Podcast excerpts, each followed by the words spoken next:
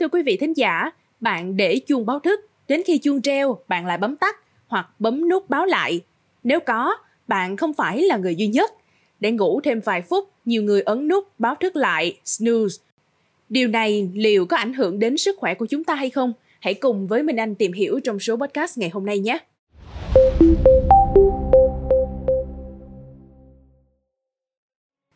Rất nhiều sinh viên hẹn báo thức với lòng đầy quyết tâm rằng sáng mai mình sẽ dậy đúng giờ đã hẹn. Tuy nhiên, khi tiếng chuông báo thức treo, họ thấy mệt quá và nhanh chóng chọn nút báo thức lại sau vài phút. Cứ thế làm lại vài ba lần, thậm chí có người cài báo thức 5 lần, mỗi lần treo to cách nhau 5 phút trong điện thoại. Mình là Ánh Minh, mình đến từ trường Đại học Khoa học Xã hội Nhân văn, Đại học Quốc gia Thành phố Hồ Chí Minh. Mình là người hay thức khuya á, cho nên là khi mà dậy sớm á, thì mình luôn luôn phải đặt báo thức vì mình không thể dậy. Đúng giờ được. Vì thức khuya mệt quá đó nên nhiều hồi là mình sẽ tắt báo thức và đi ngủ lại luôn á. Và rất nhiều lần như vậy. Vì mình đặt nhiều báo thức cùng một lúc á để mà buộc mình phải dậy ngay lập tức á. Cho nên là mình cứ ngủ rồi tỉnh ngủ rồi tỉnh. Cho nên là lúc mà dậy thiệt rồi á mình cảm thấy rất là mệt mỏi á. Thì um, nói chung là việc này nó diễn ra như là hàng ngày luôn. Tại vì um, đi nào thì mình cũng muốn là thứ nhất là là mình muốn phải dậy sớm để đi học. Thứ hai là mình muốn kiểu bắt đầu một ngày mới để có nhiều thời gian hơn thì mình luôn đặt báo thức thật ra là cũng có. Thường mình sau khi mà mình đặt báo thức sớm thì mình sẽ tắt. Và mình đợi một khoảng sau thì nó sẽ reo mình sẽ bật dậy. Có một số trường hợp là mình kiểu không bật dậy luôn. Đó là những ngày mà buổi sáng của mình nó trống thì mình không có muốn bật việc học gì thì mình sẽ kệ báo thức luôn.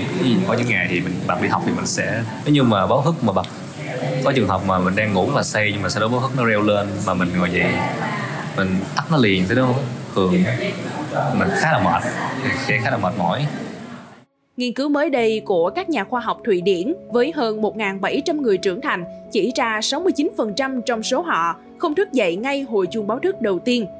Trong 69% này, họ thường tắt luôn hoặc nhấn nút báo lại cho chuông kêu tiếp sau 5 hoặc 10 phút. Họ cũng có thể dàn trận đặt nhiều báo thức liên tiếp rồi lần lượt tắt hết cái này đến cái khác nhà tâm lý học Tina Sudelin từ Đại học Stockholm, Thụy Điển, tác giả chính của nghiên cứu, cho biết nhóm nhận thấy những người không thức dậy ngay hồi chuông báo thức đầu tiên thường ngủ thêm 22 phút. Nhìn chung độ tuổi trung bình của những người ngủ thêm này trẻ hơn 6 tuổi so với những người thức dậy ngay khi nghe tiếng chuông báo thức. Ngoài ra, nhóm ngủ thêm có nguy cơ trở thành cú đêm cao gấp 4 lần so với nhóm dậy đúng giờ. Liệu thói quen tắt báo thức rồi ngủ thêm có ảnh hưởng đến sức khỏe? Nhà tâm lý học Tina Sunderlin cho biết trong nghiên cứu của mình bà không nhận thấy điều này.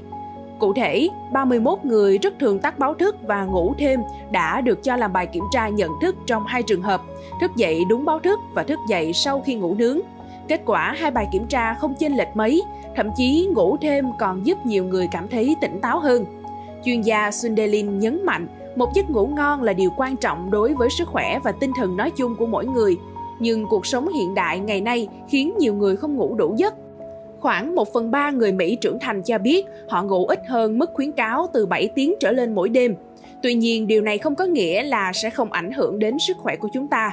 Trên thực tế thì việc này cũng gây ra nhiều nguy cơ ảnh hưởng đến sức khỏe khi chúng ta lạm dụng tính năng đó. Nói chung thì cái việc này nó liên quan tới cơ chế sinh học của mọi người và cái thời gian biểu đi ngủ dậy sớm á. Thì nói chung là trong giai đoạn của sinh viên thì ai cũng có nhiều cái bài tập hay là nhiều công việc để mà thức khuya á, thì nó sẽ ảnh hưởng tới ờ, cái việc ngủ và dậy sớm. Thì mình thì nếu như mà mình có thể sắp xếp tốt công việc đó, thì mình sẽ cố gắng đi ngủ sớm. Tầm 11 giờ chẳng hạn thì nó sẽ đảm bảo cái giấc ngủ của mình nó đủ dài. Khi mà sáng mình thức dậy thì mình không bị mệt mỏi nữa đó là cách mà mình uh, sắp xếp vì vậy, để không gây hại cho sức khỏe vì tiếng chuông báo thức, chúng ta cần bỏ túi những mẹo thức dậy bằng đồng hồ sinh học của cơ thể. Tuy nhiên, trước khi từ bỏ hoàn toàn tiếng chuông báo thức thì bạn vẫn cần sử dụng chúng trong một thời gian. Thứ nhất, ngủ sớm và ngủ đủ. Chẳng hạn nên ngủ sớm trước 23 giờ và ngủ đủ giấc từ 7 đến 9 tiếng. Vì trạng thái muốn ngủ sau khi báo thức treo chứng tỏ ngủ không đủ giấc Thứ hai, cần đặt chuông báo thức vào một giờ cố định với âm lượng vừa đủ nghe và đặt đồng hồ càng xa càng tốt, miễn bạn nghe được tiếng chuông. Như vậy, bạn sẽ phải ra khỏi giường để tắt chuông báo thức và sẽ rất khó ngủ trở lại. Thứ ba, hãy nghĩ điều đặc biệt đang đợi bạn hay bất cứ một điều nào đó khiến bạn hào hứng vào ngày mai.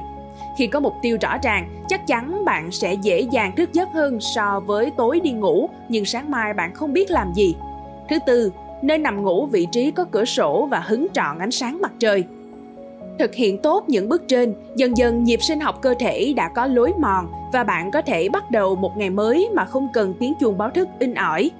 Quý vị nghĩ sao về những thông tin trên? Hãy để lại ý kiến của mình bằng cách bình luận bên dưới. Cảm ơn quý thính giả đã lắng nghe số podcast này. Đừng quên theo dõi để tiếp tục đồng hành cùng với podcast Báo Tuổi Trẻ trong những số lần sau. Còn bây giờ, xin chào và hẹn gặp lại.